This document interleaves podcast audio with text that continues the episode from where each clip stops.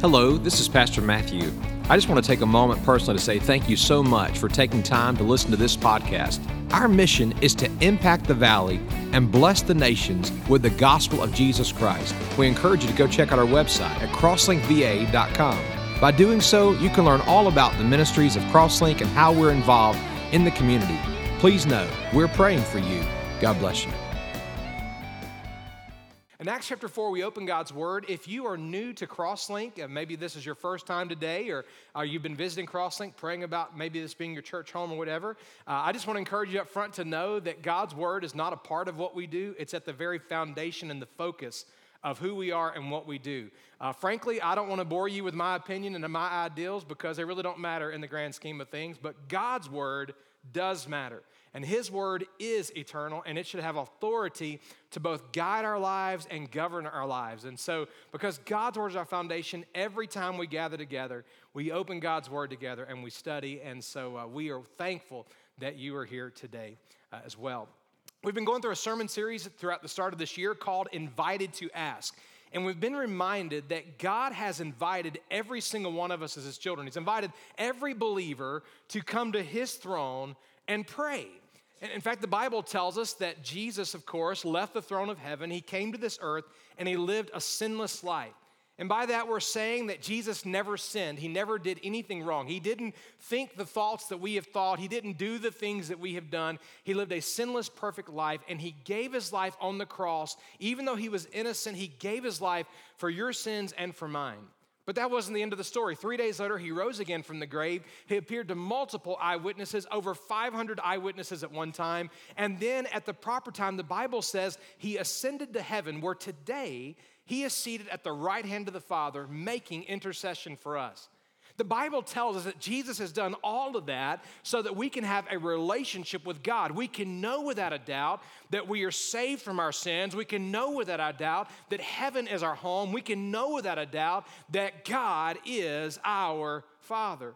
And because God is our Father, He loves us, He cares for us, and He invites us to come to Him, to talk to Him about anything from anywhere at any time. In fact, the Bible says in Hebrews chapter 4, verse 16, therefore let us draw near with confidence to the throne of grace so that we may receive mercy and find grace to help in time of need. In other words, when we come before God's throne of grace, when we come to talk to Him, when we come to pray, we don't have to come with, with worry or with nervousness. We don't have to come with fear or even the uncertainties. Does God even care? And is He going to hear what I'm bringing? No, the reality is, because of God's grace and mercy in our life, we can come with confidence and we can come with assurance, knowing that through Christ, there is mercy and grace at God's throne. Throughout the course of this series, we've been reminded that prayer should be a vital part of each of our individual lives. That, that literally in our lives, we should love God and we should relate to Him and we should depend upon Him in prayer. And so we've been studying much of this year about Jesus' example and His instructions of how we are to pray in our individual lives. But as we saw last week and we continue to unpack today, prayer is not just something that should be happening in each of our individual lives it is also something that should be happening in our life as a body of believers. Maybe you remember the scripture from last week from Mark chapter 11 and Matthew chapter 21. The Bible tells us that Jesus one day was going to the temple. He went there because it was time to go to, to worship God, to give sacrifices. It was specifically the time of Passover. And Jesus went to the temple intending or anticipating that the people would be worshiping God and offering sacrifices and praying. But once Jesus got there, he found something, frankly, very corrupt and very wrong. He found that the religious leaders of his day had manipulated the people in such a way that instead of making the temple about a place of worshiping God, they were making the temple about ultimately themselves. Instead of it being a place where people could come to learn about God and worship Him, they were using it in such a way and twisting things around, frankly, so that it made their, their wallet, their pocketbook, a little bit fatter and sweeter by the day. So the Bible says that Jesus went into the temple that day and he literally cleaned house. He, he, he flipped over the tables and he began to rebuke the people. And he said, Is it not written, My Father's house shall be called a house of prayer? That's exactly right. And in that moment, Jesus shows us, frankly, what was of the heart of God God's heart for the temple and God's heart for the people who would worship Him and would follow Him and relate to Him is that we should be a people of prayer. What God wanted to be true of the temple is what God also desires to be true of the church today, that we would be known as a people of prayer. Now, it's very interesting when you study the gospel accounts of Jesus' life and his ministry and his miracles and things, that when you put together Matthew, Mark, Luke, and John, we see 60 references to prayer. And of course, Matthew, Mark, Luke, and John, many of the times, they were telling the same scriptures or the same parable or the same lesson, the same experience from their point of view. So when you begin to narrow that down, we see 60 references to prayer, but really, we see about 30 unique experiences or events, if you will. But what happened after Jesus died and rose again and ascended to heaven? What happened after Jesus' physical body was no longer with them on the earth and Jesus was in heaven interceding for them? What happened to the church then? Well, I think it's important for us to point out, and we'll unpack this more in just a moment, but I want us to see that the early church was very committed to prayer. Prayer was not a passing thing in the service. It was not just a, at a time of transition, if you will. It was not just something that was done in a moment and then forgotten. No, prayer was a defining characteristic of who the early church was. In fact, in the book of Acts alone, we see over 30 specific times where the early church took time to pray. Then, when you put together all the letters of the Apostle Paul and of Peter and all of them throughout the rest of the New Testament, interestingly enough, we see exactly 60 references to prayer listed beyond that.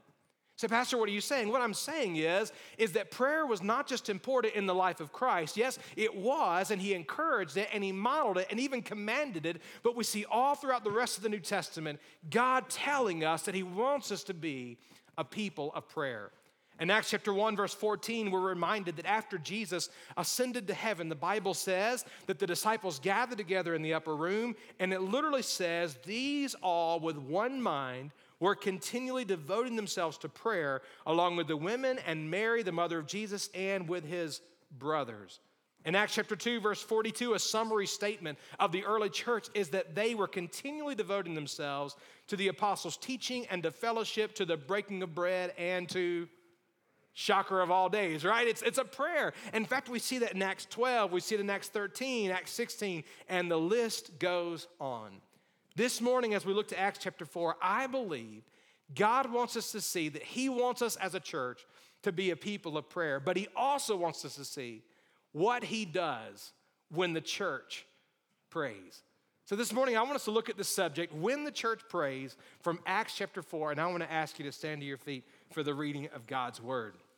The Bible says this. I'll give us some context in a moment, but beginning in verse 23, it says this When they, this is Peter and John, had been released, they went to their own companions and reported all that the chief priests and the elders had said to them. And when they heard this, they lifted their voices to God with one accord and said, O Lord, it is you who made the heaven and the earth and the sea and all that's in them who by the Holy Spirit, through the mouth of our father David, your servant, said, Why do the Gentiles rage and the peoples devise futile things? The kings of the earth took their stand, and the rulers were gathered together against the Lord and against his Christ. For truly in this city there were gathered together against your holy servant Jesus, whom you anointed, both Herod and Pontius Pilate, along with the Gentiles and the peoples of Israel to do whatever your hand and your purpose predestined to occur.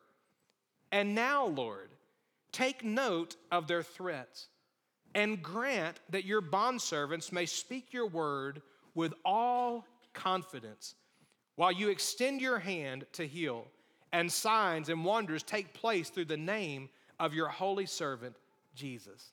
Now, listen to how God answered their prayer, verse 31. When they had prayed, the place where they had gathered together was shaken, and they were all filled with the Holy Spirit and began to speak the word of God with what? Boldness.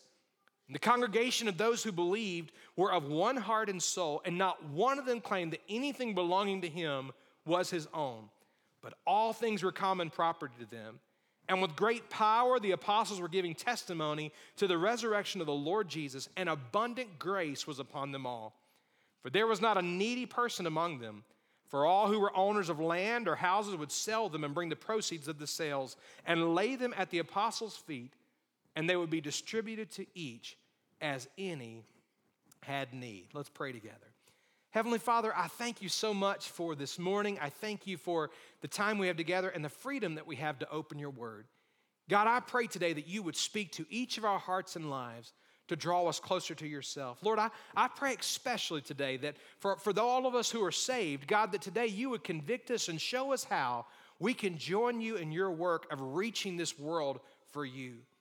But God, I also pray if there's anyone here today that does not know Christ as our Lord and Savior, maybe they're they're moral and are involved in church and have always been aware to some extent of your presence in their life. But God, I pray that if they don't know Christ as their Lord and Savior, that you would open their eyes to their need for Jesus.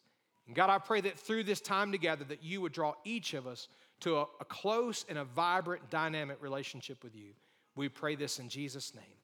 Amen. God bless you. you may be seated this morning. When the church prays, well, of course, we know today, we almost seem to know inherently that the church should be a place of prayer. Amen?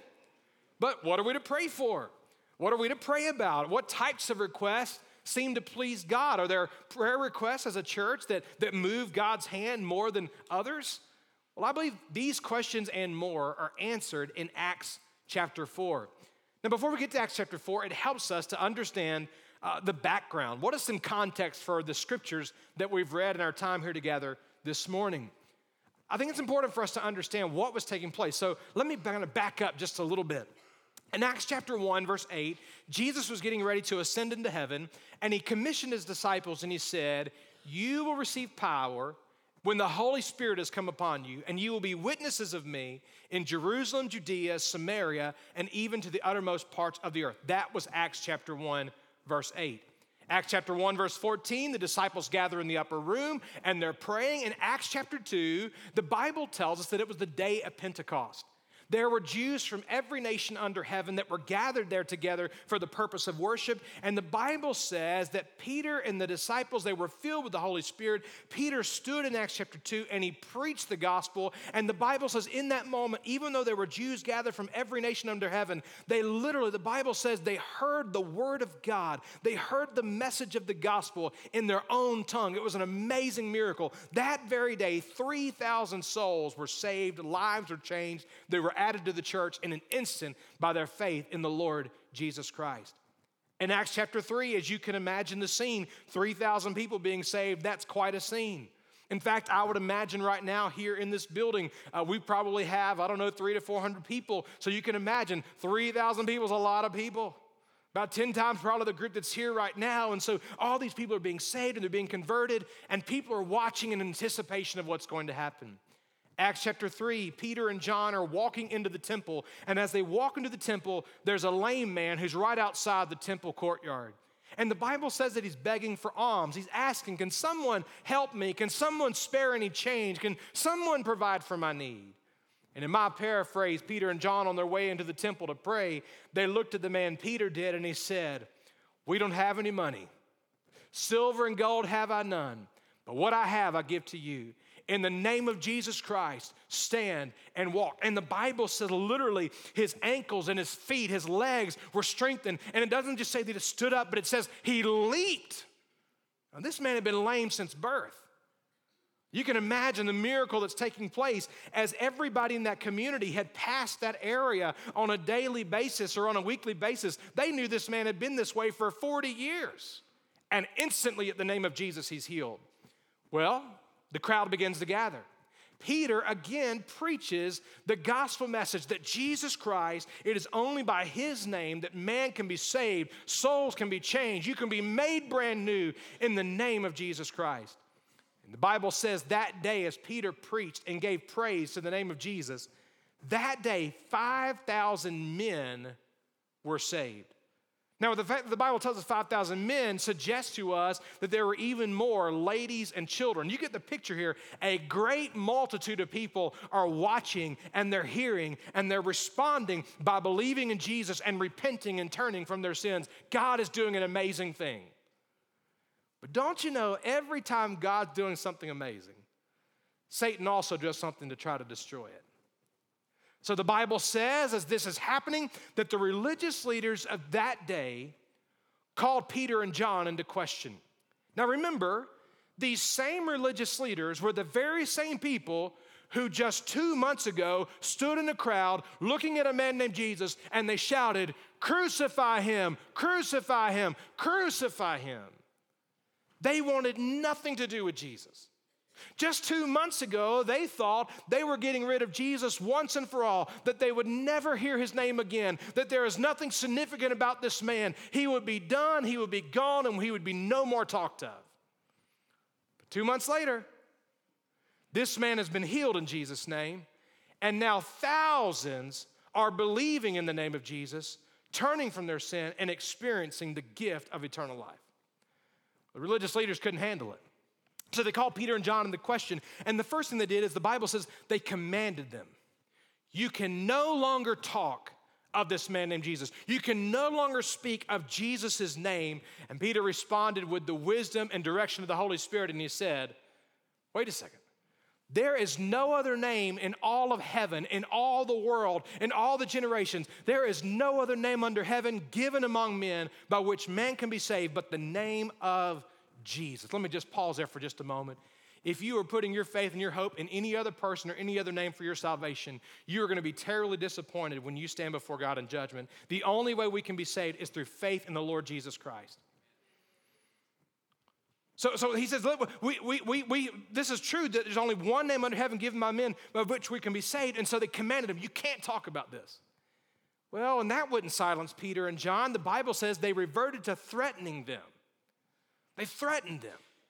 Well, if you talk about Jesus, if you tell anybody else about what Jesus has done, if you tell anybody else about the resurrection, if you tell anybody else about what Jesus did in your life, if you tell anybody else about this guy that's been healed in the name of Jesus, if you do this, this is what's going to happen. These are the consequences. These are the judgments. This is what's going to take place in your life and in your family.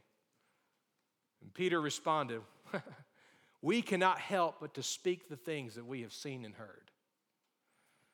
Well, the religious leaders, seeing that they had really no nothing to accuse them of, and nothing to condemn them of, and nothing to rebuke them for, the Bible says that they released them and let them go.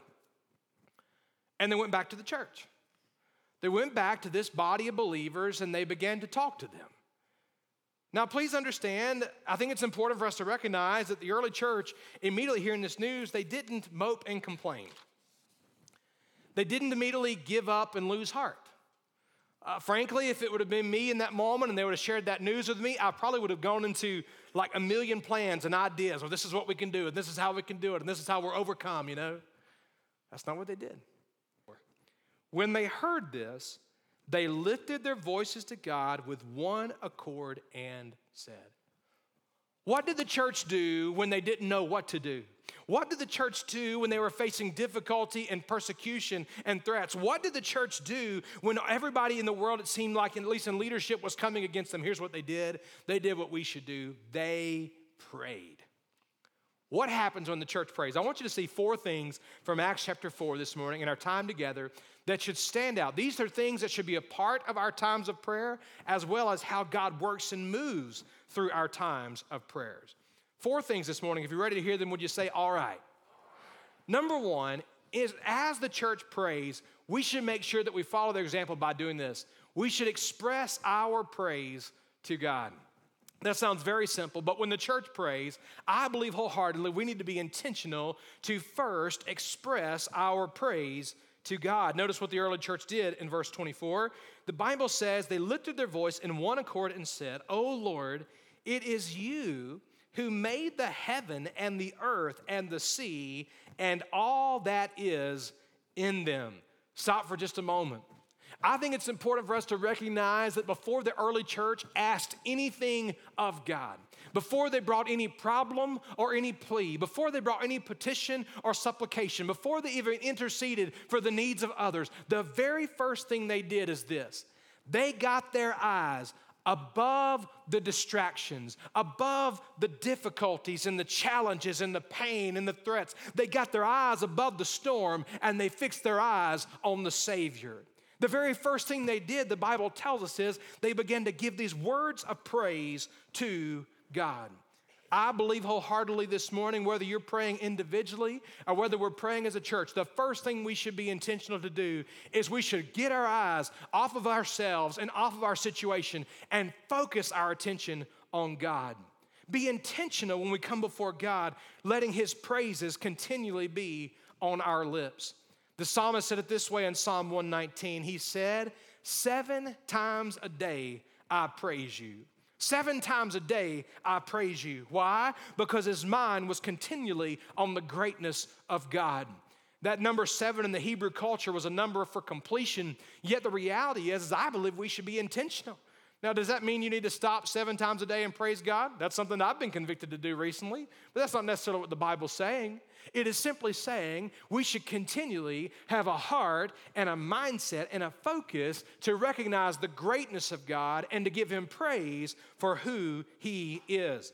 Matthew chapter 6, verses 9 and 10, Jesus said it this way as He's teaching us the Lord's Prayer Pray then in this way Our Father who is in heaven, hallowed be your name. Your kingdom come, your will be done on earth as it is in heaven. That's what Nehemiah modeled in Nehemiah chapter 1 as he said, I beseech you, O Lord God of heaven, the great and awesome God. It is not until we get our focus and our attention on God and have a right view of God that we can have a right perspective of the various challenges that we face. We live in a broken world, don't we? Fact of the matter is is that everywhere we look around us, we see the evidences and the consequences of the fall that happened so many years ago. In fact, all you got to do is turn on the TV and watch the news for just a little while or read the newspaper. I know that that seems to be a lost art these days, but you can catch up on the news of the day and you can come away with an attitude that would say, Come, Lord Jesus. You know what I'm talking about? Because as we look at these things, we see all the evidences of the brokenness in our world. But here's the fact you don't just have to read the news. We can look at the brokenness in our own lives, the evidences of sin in our own lives, and in our own families, our own relationships. And we're reminded of the struggles and the challenges. And what God is calling us to do is saying, listen, don't get so consumed by all the storms and all the brokenness and all the challenges and all the hurts and all the pains. No, you lift your eyes to me, lift your eyes to the hill, knowing where your help comes from. Look above them all, recognize that I am God and I have all power and I have all authority and I'm greater than any storm that you're going to face. That's what God is calling the church to do, and that's what the church is doing by their example. They're getting their eyes away from their situation for a moment and focusing on the Lord because it is in focusing on the Lord that we begin to have a proper perspective of everything else around us. Some of us today need to hear that because what we see in our life are the difficulties and the hindrances and the barriers and the giants that seem enormous. And when we're facing a giant, it seems huge. Huge. I think of David and Goliath and that whole story and that account as it unfolds. David, no doubt, he saw Goliath. Goliath was huge. All the Israelite army, they were all terrified of him, grown men terrified. But David wasn't afraid because he wasn't looking near, merely at the stature of the giant. He was looking at the greatness of God. And so he would say to the giant, You've come to me with your power, with a spear and a sword, but I come to you in the name of the Lord of hosts. And in this day you will be destroyed. The focus of David was not the giant, the focus of David was the greatness of the one that he represented and stood for. Recently, in my devotional time, I've been reading, I'm now reading through Jeremiah, but I just finished the book of Isaiah. And in reading through it, there are several verses of scripture in chapters 44 through 46 that really uh, just have encouraged me, and I want to share them with you because I believe they'll encourage you.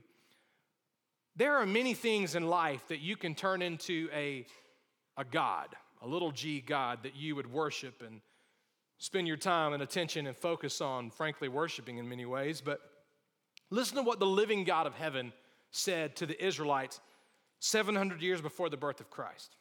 Here's what he said in Isaiah 44, verse 6 God, the living God, the God that we love and worship and serve today, he says this I am the first and I am the last, and there is no God besides me. Isaiah 44, verse 8 Do not tremble and do not be afraid. Have I not long since announced it to you and declared it? And you are my witnesses. Is there any God besides me, or is there any other rock? Listen to what the all knowing, sovereign, omniscient God of heaven says I know of none. Isaiah 44, verse 24 I, the Lord, am the maker of all things. Listen to this stretching out the heavens by myself and spreading out the earth all alone. That's the power and the greatness of our God. Isaiah 45, verse 5 I am the Lord, there is no other. Besides me, there is no God. Verse 21 There is no other God besides me, a righteous God and a Savior. There is none except me. Isaiah 46, verses 9 and 10. Remember the former things long past, for I am God and there is no other. I am God, there is no one like me, declaring the end from the very beginning and from ancient times things which have not been done, saying, My purpose will be established and I will accomplish my good pleasure. You say, Pastor, what are you saying? Here's what I'm saying. When we pray, we are not praying to a God, we are praying to the living God who created the heavens and the earth. When the early church prayed, they said, God, we come to you knowing that you are the living God who created the heaven and the earth and the sea and everything in it. God, the mysteries that we haven't yet discovered, the things that still remain unknown, the things that are in the deep that our eyes have never even seen, the mysteries of the world that we can't even fathom. God, we know that you are the source, you are the creator, and you are the sustainer of all these things. So, God, we come to you giving and expressing our praise. Friend, it's amazing when we come to God, no matter what the situation, if we will begin to praise Him, how He begins to give us a right perspective in our prayers, which lead us to the second point. Not only did they express praise to God, but in the midst of their prayer as a church, they explained the problems that they faced, and we should do the same. Verse 25 through 29, they began to tell us what they were going through. Now, please understand, as the early church is praying and talking to God, please hear me very, very clearly. I am not suggesting that we should only pray in times of difficulty when we're facing a circumstance or a trial. That's not what I'm saying. Please also understand that I'm not suggesting or saying that when you pray that it needs to become a big whine and complain fest where you just bring everything to God, woe is me, woe is that's not what I'm saying. What I am saying is this. We should be honest and real when we come to God. Some, sometimes we as Christians are the worst to put on a smile and act like everything's okay. We might have had the worst morning possible getting to church. We get out of the car and it's everybody put on a smile. Life is good, you're good, I'm good, everything's perfect. Great, let's go to church. When we come before God, God wants us to be real and to be honest. I was reminded of this several years ago with a, a, a gentleman who was a, someone I knew in the community where I lived at the time, and, and he became a friend. And and I'm very, very grateful and thankful he became a brother in Christ. The Lord allowed me to lead him to, to faith in Christ several years ago now. But I remember early on, and uh, he was asking several questions about life and about faith, and he asked if we could meet, and we began to meet and talk through questions and just real challenges that he had to, that were kind of hindering him to following Christ. And but I began to notice something about him personally in his life, and that is that there was a statement that he would make anytime things got tense stressful, hurtful, anytime things happened in his life that he didn't like, if you'd ask him how he's doing, he would make the statement. He would say, It's all good. It's all good. And, I, and I remember talking with him about this, and, and finally one day, kind of graciously and trying to very gently kind of talk to him about this because literally, over any situation he'd face, he would say, It's all good. I mean, his, his kids could be sick, his wife could be mad at him, he could be told he was gonna be fired from a job, he could be running fever, and his dog could die, and you'd ask him how he's doing, he'd say, It's all good. It's all good. And I remember one day sitting there, I was like, Hey, buddy, you know, like, it's not really all good. It's not good when your wife's upset. It's not good when your dog dies. It's not good when you feel bad. It's not good when these things happen. So, so be honest about it. Here's the reality Sometimes when we come before God, we have this way of putting on this mask and acting on, uh, on a show in some ways, like everything's all good and we, and we act like everything's just perfect and wonderful. Here's the reality we need to be honest with God about who we are, be honest with God about what we feel, be honest with God about the struggles that we face. The early church was. And we see that even in the way that they prayed. Now, I would suggest this morning that none of us enjoy circumstances or difficulties. Am I right? I mean, how many of you, you're just so excited this week because you know you're going to have a major circumstance in life by the end of the week? Anybody really excited about that? I'm not excited about it. I don't enjoy circumstances or difficulties, trials, and challenges. But I will say that in them, in those difficulties, in those problems and struggles along the way, God often uses those to draw us closer to Himself and to reveal things about Himself and to teach us things that we never would have learned otherwise. In fact, James says it this way in James chapter 1, verses 2 through 4. He says, Consider it all joy, my brethren, when you encounter various trials, knowing that the testing of your faith produces endurance. And let endurance have its perfect result, so that you may be perfect and complete, lacking in nothing. In other words, when you go through difficulty and circumstance, listen, bring it to God, turn it over to Him, trust Him, and watch Him in that difficulty mold you and shape you and comfort you and help you and draw you closer and teach you things that you never would have known otherwise. What should we do when we face those times of difficulty? We should do what the early church did. We should pray. Here's what the Apostle Paul says in Philippians chapter 4. He says, Be anxious for nothing but in, what's the next word? Everything. What does everything mean? It means everything. In everything by prayer and supplication with thanksgiving, let your requests be made known to God. And here's the result the peace of God, which passes all comprehension, will guard your hearts and your minds in Christ Jesus. I do not enjoy difficulties and circumstances. I don't enjoy times and seasons of affliction, but I am thankful for what God produces in my life through those times. Here's how the psalmist said it in Psalm 119. Listen to this profound statement, and yet it's so simple. Here's what he said in Psalm 119, verse 71. He says, It was good for me that I was afflicted, that I may learn, Lord, your statutes. Now, I've never gone into a season of trial or difficulty and said, Oh God, this is so good for me. I'm so excited. No, I've never done that. But you know what? By God's grace and by His mercy, there have been some trials and some storms and some difficulties that God's brought me through. And He's molded me and He's shaped me and He's convicted me and broken me and taught me some things about Himself and sometimes even about my own self.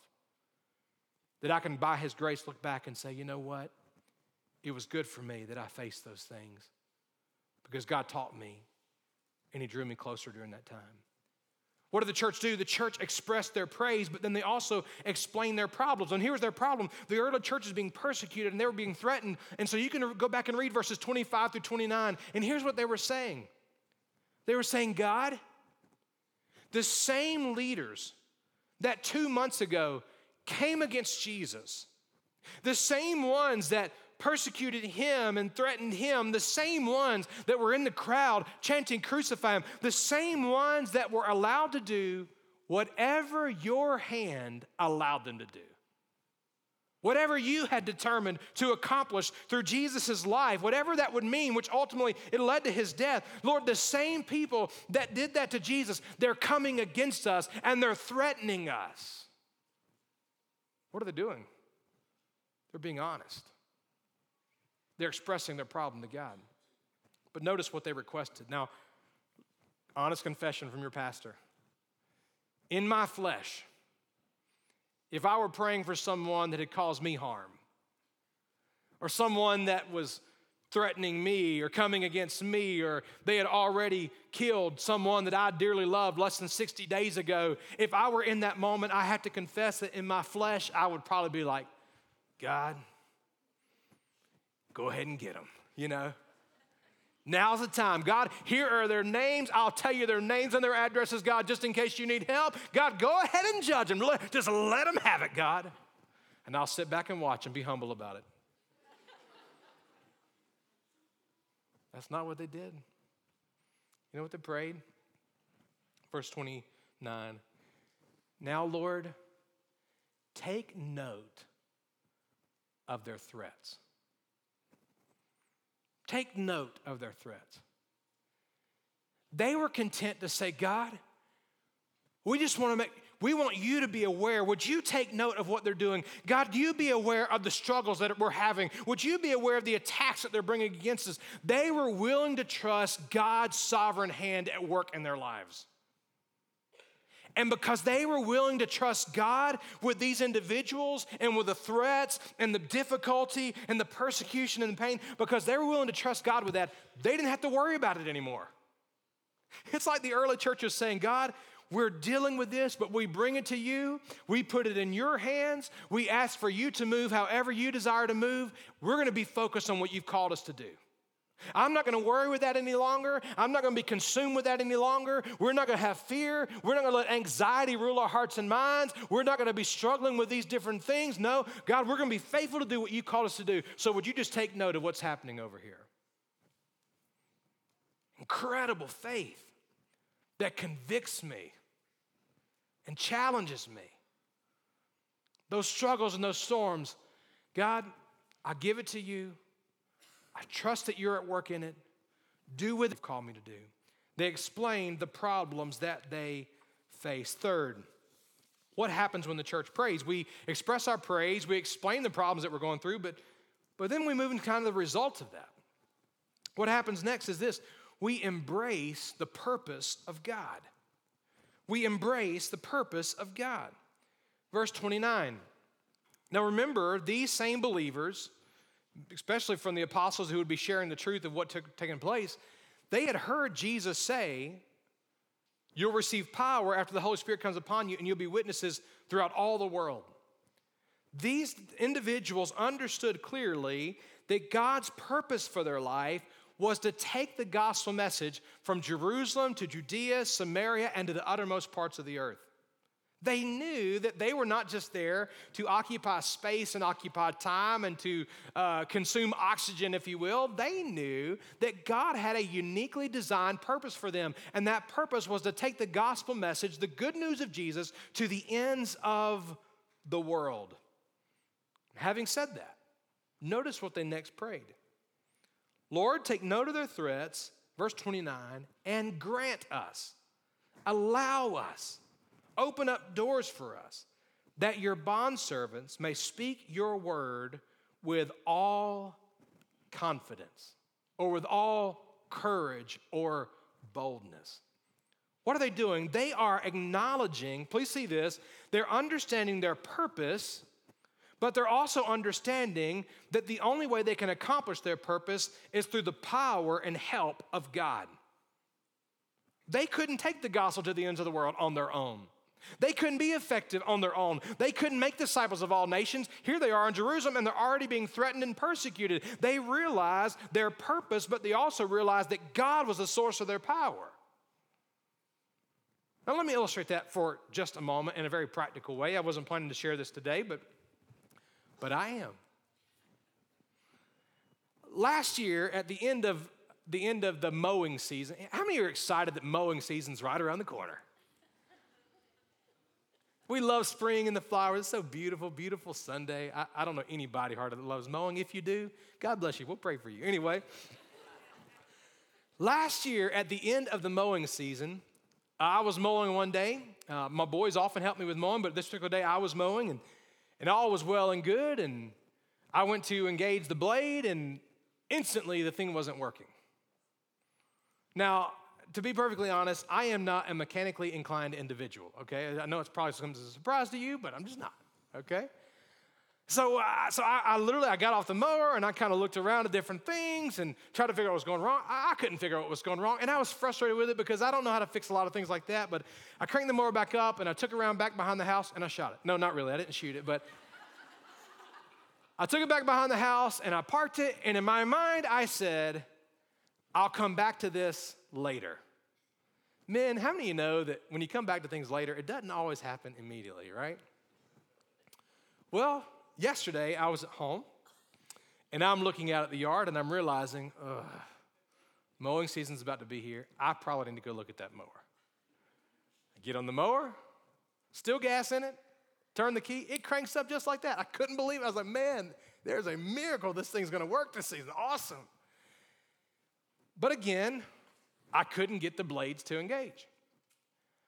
And so I did the same thing I did months ago. I began to, I opened the hood and I began to look at this thing. It's a riding mower, and I'm looking underneath the deck, and I cannot figure out like uh, what's going on. I take the deck off, and, and, and I know you may not be into mechanics, and I'm not either, but I was like, man, the, the blade's spinning and the belt's fine. Like, what's the deal with this thing? And so then I did what anybody should do. I, not really, but I went to YouTube and I watched videos of what could possibly be wrong with my mower. Really scientific approach here. So I determined that there was probably one of three things, and I go through this whole long process. When all is said and done,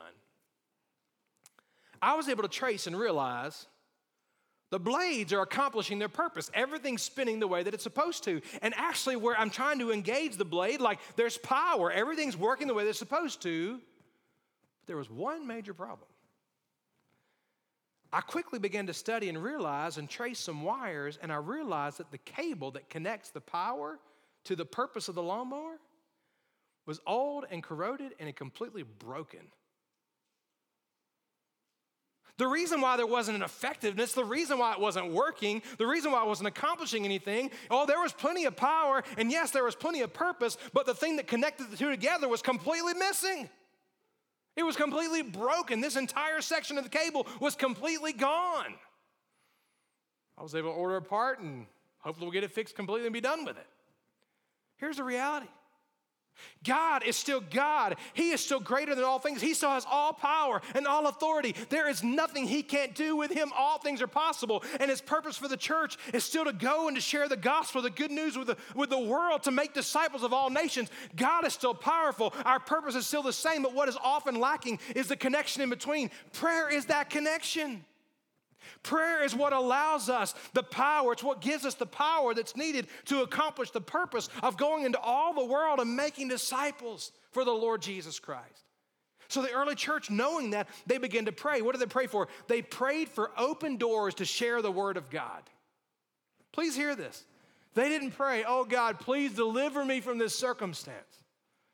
Oh God, please make our life easier. You hear what they're saying to us. God, please help them quit talking about us and ridiculing us. God, please help us in this politically correct environment, God, to make our life so much better and easier. No, that's not what they prayed.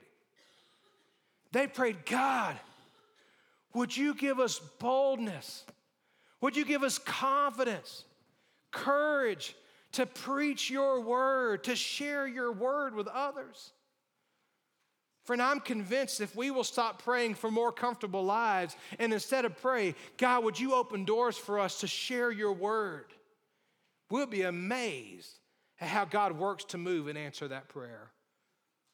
So often, our prayers, even in ministry settings, please hear me, we begin to be so much more focused about the physical things in the world around us the physical needs of the people. And while, please understand we should be praying about our physical needs, but please understand the greater need is the spiritual need of people.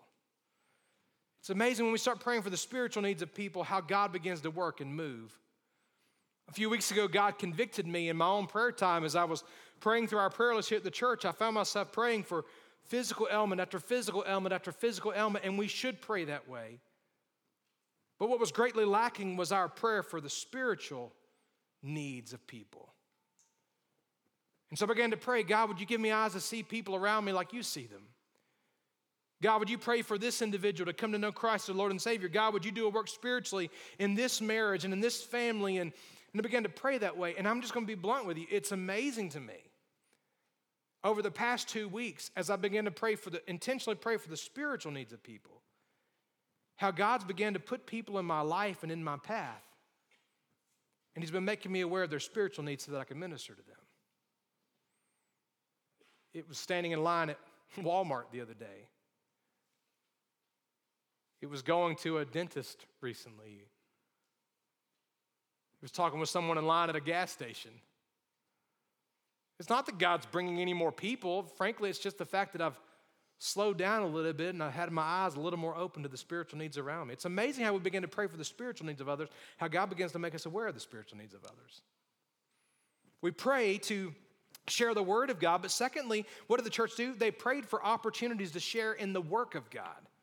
Verse 30, they began to pray, God, we ask that we may speak your word with confidence while you extend your hand to heal and signs and wonders take place through the name of your holy servant, Jesus.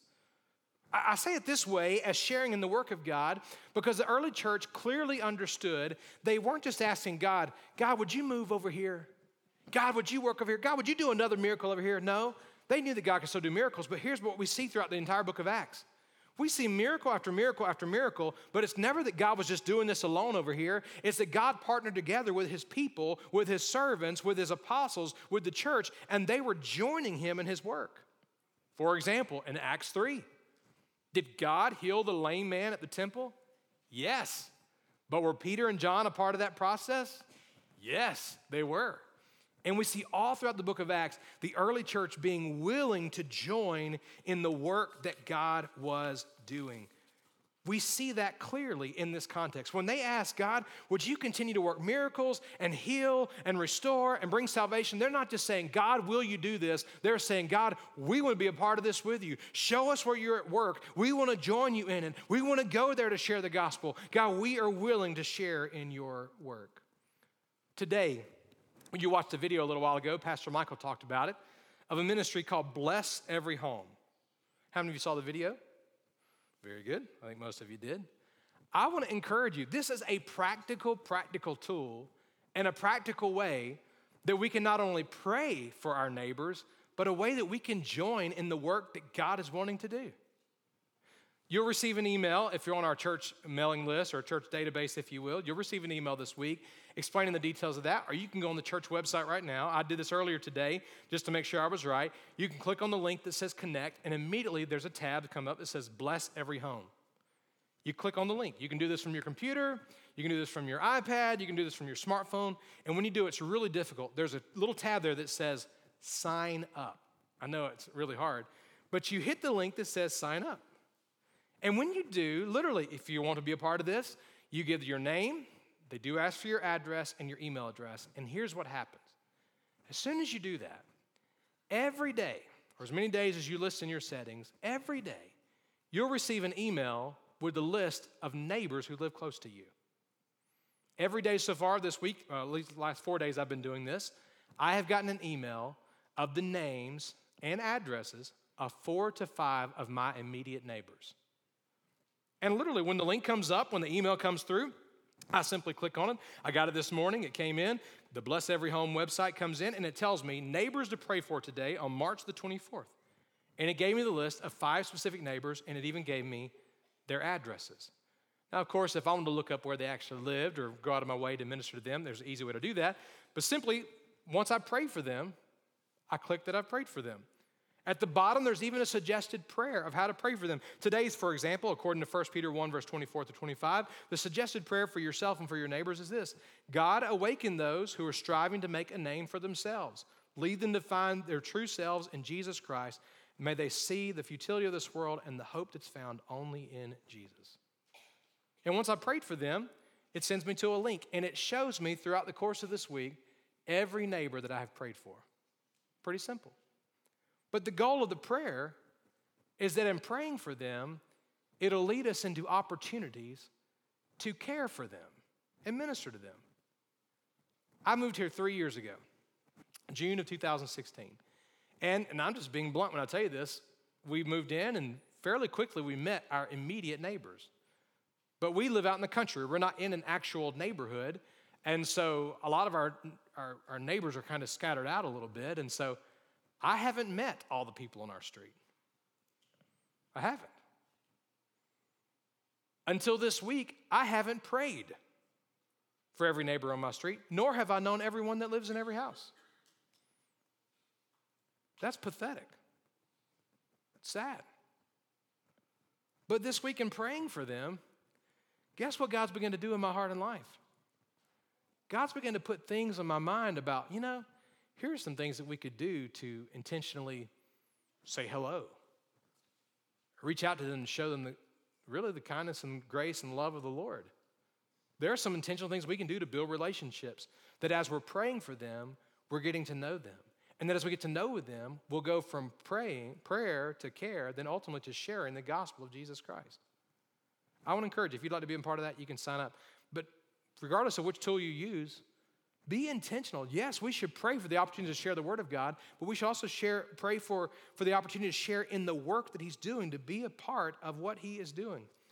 What happens when we do that? What happens when we pray for God to move and we ask God to help us join him in his work? The final thing is this we experience the presence of God. We experience the presence of God.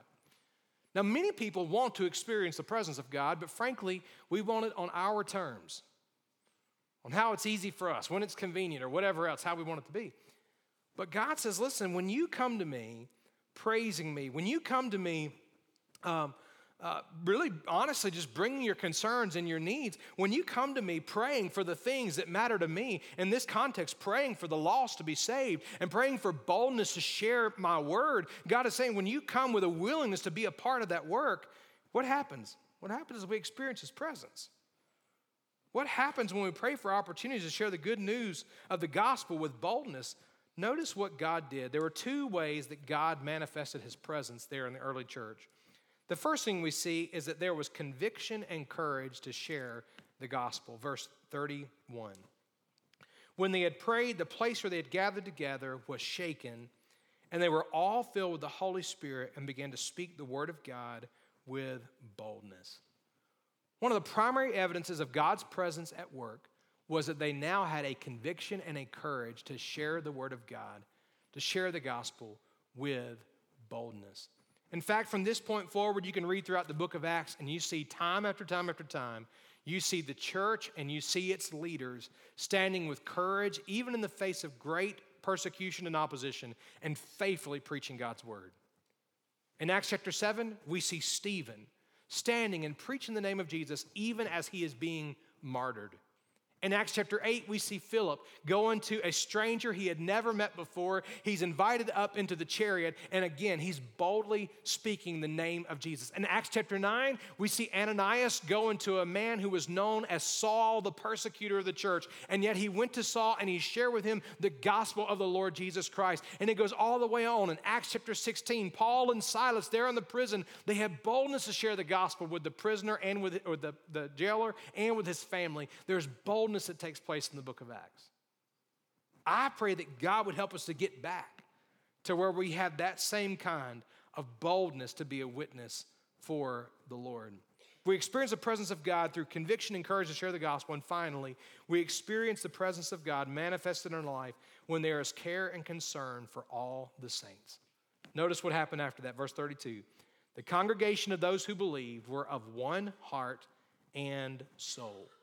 There was a supernatural unity that took place in that early church. This is the same type of unity that Jesus prayed for in John 17 when he prayed the high priestly prayer. It's the same unity that Paul encouraged in Philippians chapter 2 when he said, I want to encourage you to have the same heart for each other, to have the same unity and love for each other. That's what was taking place. And how do we see that demonstrated? We see it demonstrated in verse 32. Not one of them claimed that anything belonging to him was his own but all things were common property to them. Verse 34 there was not a needy person among them, for all who were owners of land or houses would sell them and bring the proceeds of the sales, lay them at the apostles' feet, and they would be distributed to each as any had need. In other words, literally, God was working in such a way in the hearts and lives of that church. They had a burden to share the gospel with all who needed Jesus, but they also had a deep, a deep burden and conviction to love and minister to the people that God had brought in their midst. Can I say to you this morning, when I think about the early church, it is no wonder that God moved the way that He did. It is no wonder that literally the world was turned upside down in the book of Acts.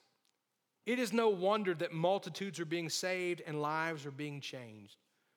Because frankly, when they saw the church, they heard a gospel message about Jesus Christ, who loved people where they were, called them to repentance and to salvation, and through faith could be saved.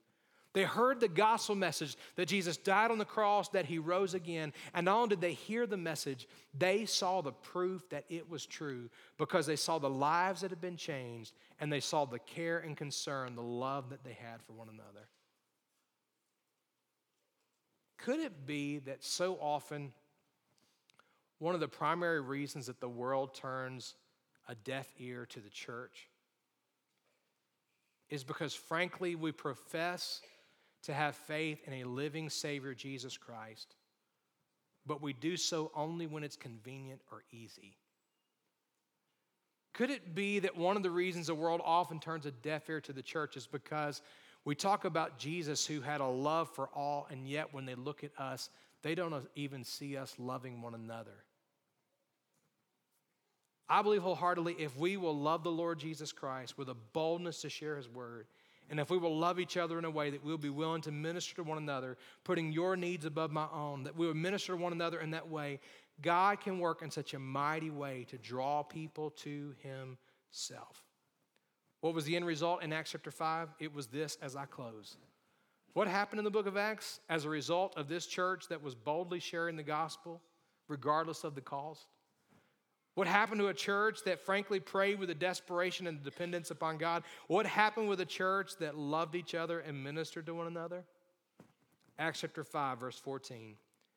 And all the more believers in the Lord, multitudes of men and women were constantly added to their number.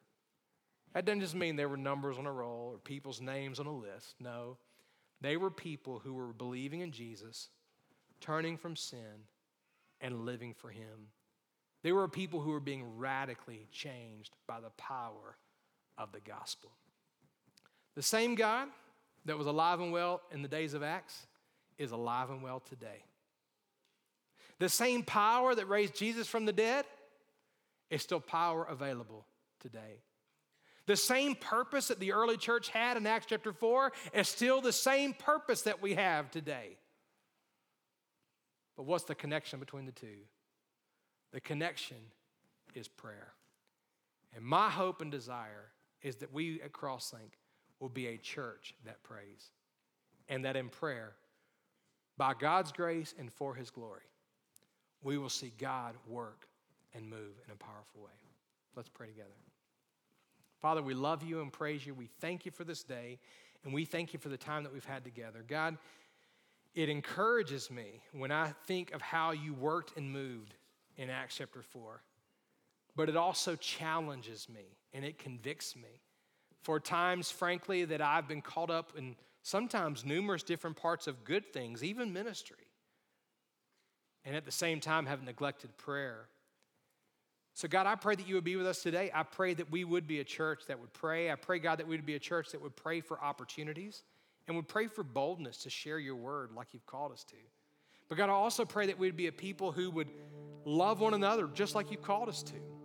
God, I pray that the world around us would see and know that Christ is real, not because it's how loud we've preached it, but because they see the evidence of that in our lives and in our love for one another. So, God, we thank you for that. God, I believe the work that you want to do in this city and in this valley, frankly, is far greater than any of us can do. Lord, Lord, this early church knew that it was impossible for souls to be saved and lives to be changed. It was impossible to take the gospel message to the ends of the world apart from you. And God, as I consider what you want to do, even just right here in this church and in this city and in this valley and the regions beyond, God, I'm aware I can't do this. We can't do this. We need you. But God, I thank you that with you, all things are possible. So, God, I pray today that you would help us to be a church that would honor you by our faithful devotion and dependence upon you. God, I pray that we would not pray for easy lives. Lord, nothing of eternal significance is really ever easy. God, may we not be focused on our comforts and our ease and whatever else, but God, may we truly be focused on your callings and your purposes and your convictions. God, may we not be so focused on popularity that we're not faithful to preach your word and share the gospel. God, I pray that we would be faithful to see the opportunities that you put before us, and that we'd be faithful and courageous to step up and to say yes to you and to share. God, I also pray that you would show us opportunities around us of how we can love one another as the body of Christ well. Jesus, even as you sacrificed and gave your own life for the glory of the Father, but also for the good of all mankind, I pray, God, that we would not live our lives for our wants or our privileges or our freedoms, so to speak, but that we would live our lives for the glory of God the Father and for the good of others around us. I praise you for that in Jesus' name. Thank you so much for taking time to listen to this podcast. We encourage you to come and join us right here on our campus. We're located right next to the county fairgrounds here in Harrisonburg, Virginia. If you have any questions about the church, any question about the message, feel free to email us or call us and let us know. And we look forward to seeing you soon. God bless you.